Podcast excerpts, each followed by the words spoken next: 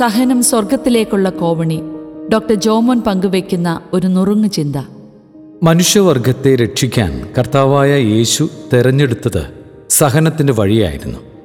നമ്മുടെ ഓരോ നേട്ടത്തിന്റെ പുറകിലും നിശ്ചിത അളവ് സഹനത്തിന്റെ ആവശ്യമുണ്ട്. എല്ലാവർക്കും സഹനമുണ്ട്.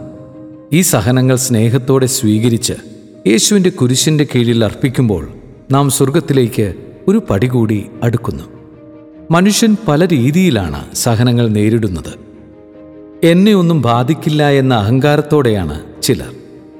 ദൈവത്തെ പഴിച്ച് സങ്കടപ്പെട്ട് പരാതി പറഞ്ഞുകൊണ്ട്.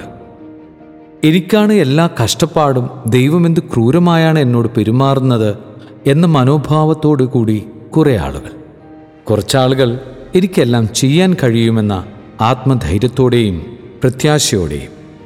മനുഷ്യനെ ഈ മനോഭാവത്തിലെത്തിക്കുക എന്നതാണ് ദുഷ്ടശക്തികളുടെ ആവശ്യം. കാരണം സാത്താനെ തോൽപ്പിക്കുവാൻ ദൈവത്തിന് ബുദ്ധിമുട്ടുണ്ടോ? ഇല്ല എന്ന് നമുക്കെല്ലാവർക്കും അറിയാം. എന്നിട്ടും എന്തുകൊണ്ട് തോൽപ്പിക്കുന്നില്ല?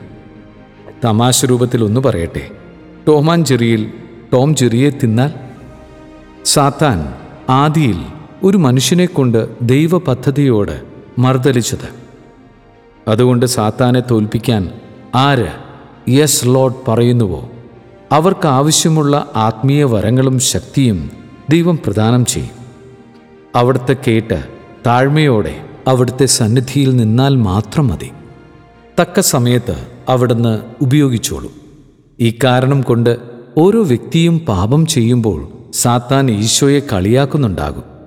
പ്രത്യേകിച്ചും പ്രതിബദ്ധത ഉണ്ടെന്ന് പറയുന്ന നാം ഓരോരുത്തരും. ഏതൻ തോട്ടത്തിലെത്തിയ സാത്താന്റെ ചിരി ഇന്നും തുടരുന്നു. അതുകൊണ്ട് തന്നെ ക്രിസ്തുവിനെ അറിഞ്ഞ നല്ലൊരു യൂത്താകുക എന്നത് നമ്മുടെ ഓരോരുത്തരുടെയും വിളിയാണ്. ഈശോയോടുള്ള പ്രതിബദ്ധതയാണ്.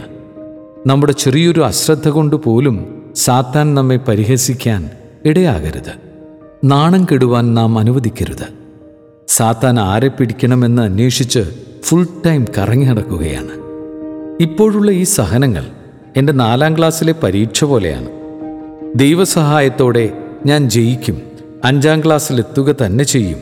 അവിടെയും പരീക്ഷയുണ്ടാകും. ദൈവകൃപയാൽ ഞാൻ ജയിക്കും. സന്തോഷത്തോടെയുള്ള സഹനങ്ങൾക്ക് മാതൃകയായി നമ്മുടെ മാതാപിതാക്കളെ നോക്കിയാൽ മതി.